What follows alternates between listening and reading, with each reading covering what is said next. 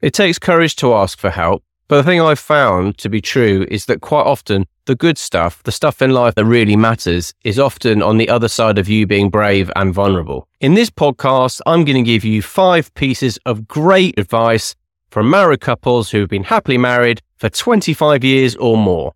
When she shares that dime bar that she hid from the kids, that's amore.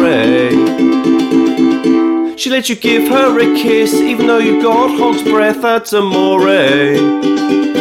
Hi there, my name's James, and thank you so much for checking out my podcast, Dad Mind Matters, helping men to safely navigate family life without losing their minds. Don't keep score. By that I mean, don't keep score about how many times you've emptied the dishwasher this week, or how many times you've emptied the bin, or whose turn it is to this.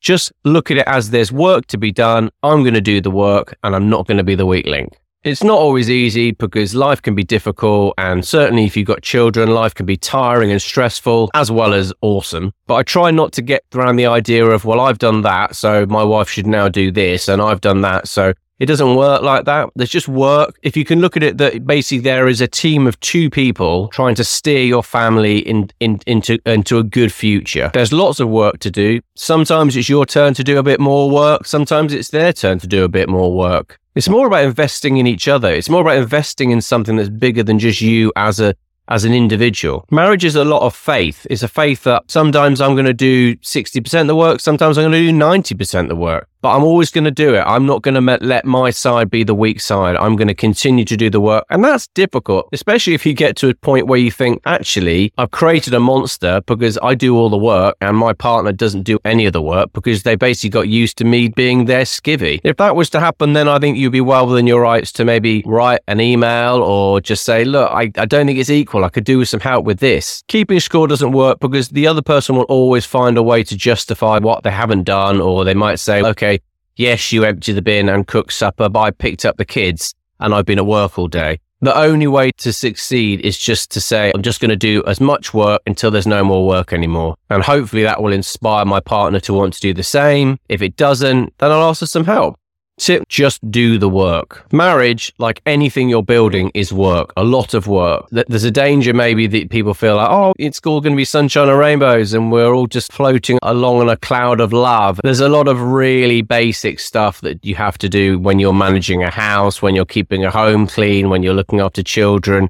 Times it can feel like you're pushing water uphill, but just do the work and take pride in what you do. So if you're in charge of the food shop, make sure you actually have a have an end goal in mind. Actually plan some meals and get those ingredients and then store them all properly so that you're not wasting food. Have a good stock rotation so you're not running out of money. Take it seriously. Run it like a business. And then after a while people will notice that it's running well and you can take some pride in that. If you're not going to do a good job i wouldn't do it at all. If you're not going to do the work to the best of your ability then i wouldn't even bother. And when it comes to doing the work of making a good marriage certainly if you're a parent just remember that your children are watching you you? Do you really want your children to grow up thinking, Dad was a bit lazy? Dad basically sat on his ass and ate crisps and watched the rugby while mum did everything else? Because if that happens, then you're doing them a major disservice. If you're a dad, it's your job to do at least half of the work. And this day and age, that's not just going out and physically doing a job. That's doing the night feeds and changing bums and going to the park. Our roles as parents now are very blurred. You have to be a complete hybrid. But instead of complaining about it or wishing it was a bit more clear cut and all you had to do was go to work and then come home and there'd be a meal for you and then you just had to do that, just get on with it. It's what it is. Our generation is different from our parents' generation.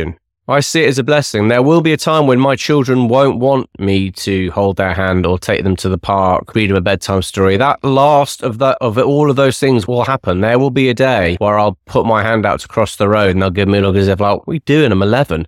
Tip, have fun. Even if you live into a ripe old age of your 80s or even 90s, life is relatively short. I remember hearing someone say that once you turn 21, it feels like every birthday you get, you actually have two birthdays. You add two years.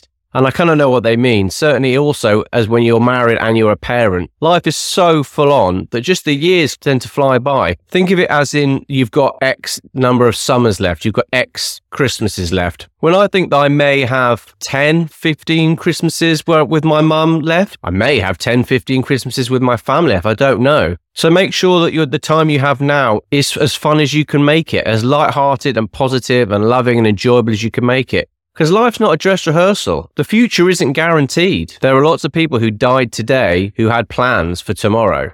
Tip, don't be scared of disagreements. It might well be a bit of a British thing, but I think a lot of children grew up in British houses where no one really fell out. Parents didn't shout and disagree. And, and obviously, no one ever wants to feel scared in a home. But actually, I don't think it does your children any harm to grow up knowing that mums and dads can have arguments and can fall out and can sometimes even shout as long as it's in a controlled way because it shows that human beings can reconcile. And actually, it's good to speak your mind. It's good to have separate opinions. And if you disagree with your partner, it's good to say so, even if that means that you it escalates into an argument. An argument is not a fight. And actually, I'm pretty sure that your partner didn't want to marry someone who was just a bit of a wet lettuce. who was going to just agree with everything they did just to keep the peace. That's not attractive. No one really wants that. We all know when we're being badly behaved and actually what we need is someone to tell us to wind our neck in. If that causes a disagreement, well, that's not a terrible thing. You sometimes need someone or you sometimes need your partner to protect you from yourself when you're being an idiot. The real friends and the real strong relationships that you need to look after are the people that are brave enough to tell you when you're being an idiot. If that causes a disagreement, well, they've done you a favor. And don't be scared to have disagreements with your children. They're children. Sometimes they get it wrong. Sometimes they don't know what they're doing. And sometimes they need to be told off. That's all right. You're trying to steer them down the right path. Unfortunately, it won't be until they are parents that they can see what you were doing. It's not till they're parents that they will actually appreciate the work you were doing and can now see why they were telling you off for doing what you were doing because actually it wasn't a great life choice. Tip, you need to be a team. Don't let your children divide and conquer. Daddy, can I have a biscuit? The default setting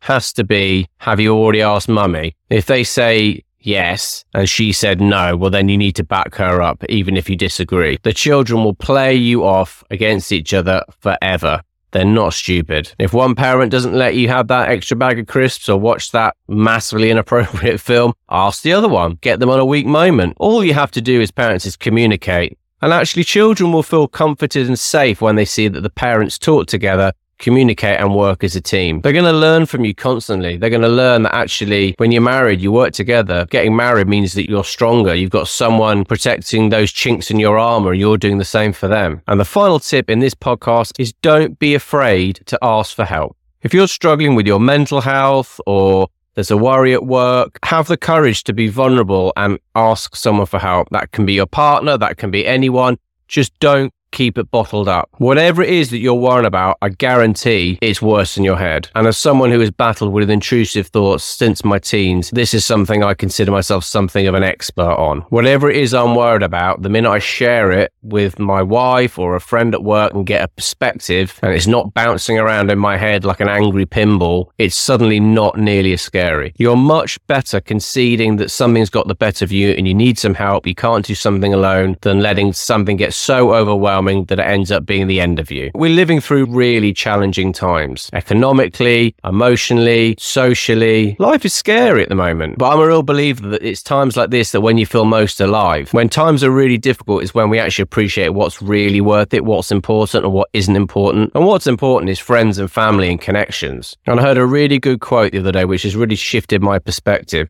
whenever you're feeling tired or grumpy and something you've got to do, instead of saying, oh, I've got to go to work or I've got to go to the gym or I've got to go to the park, change it to, I get to go to work. I get to go to the gym. I get to go to the park. So, just to clarify the pieces of advice mentioned in this podcast, don't keep score. It's a ridiculous thing to do. It's not going to end well. If anything, get competitive and say, do you know what? I'm going to make sure I, I outwork my wife. I'm going to make sure I'm the best husband there is. I'm going to show my sons and my daughters that I am smashing it. This leads on nicely to do the work. There's something wonderful about getting stuck into a job. When you're stuck into a job and you're in that flow state that you're completely present and you're not worried about anything in the past or the future, So don't just do the work involved in marriage or parenting. Enjoy it. Throw yourself into it. Don't just do the weekly shop. Do the weekly shop to the best of your ability. Get the best ingredients for the best price and make the, make the best family meals you can. Don't just clean the house half-heartedly. Clean the house so it's awesome. So that when you take one step back, you're like, I'm smashing that. Take some pride in everything you do. Because if you can get yourself into a flow state where you're so engaged in whatever it is you're doing, whatever it is, cleaning the car, doing some hoovering, doing the washing up, doesn't matter. You're in a flow state. And actually, you might find that suddenly life just seems to flow a bit better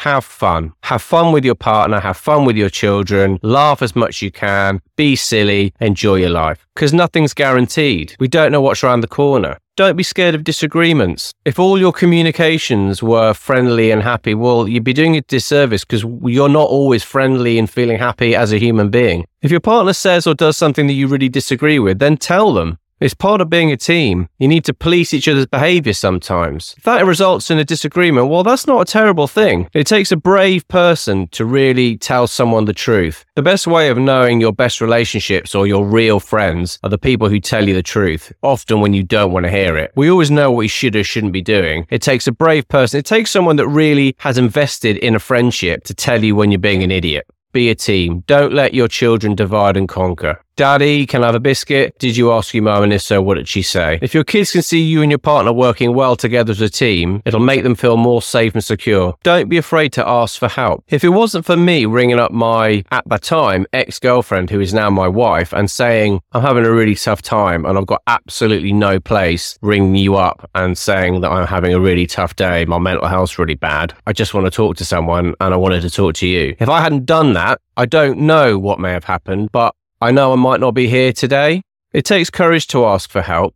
You have to be vulnerable to ask for help. But the thing I've found to be true is that quite often the good stuff, the stuff in life that is good, and that really matters is often on the other side of you being brave and vulnerable. I hadn't seen or spoken to my wife for months when I rang her up and telling her that I was really struggling. But we talked for half an hour on the phone and it helped. It really helped. It's a massive cliche and I'm quoting Aerosmith probably badly, but the light at the end of the tunnel may well be you. Never underestimate the power that you smiling or you saying good morning to someone or you holding a door open, asking if someone's all right. Don't underestimate how powerful that can be.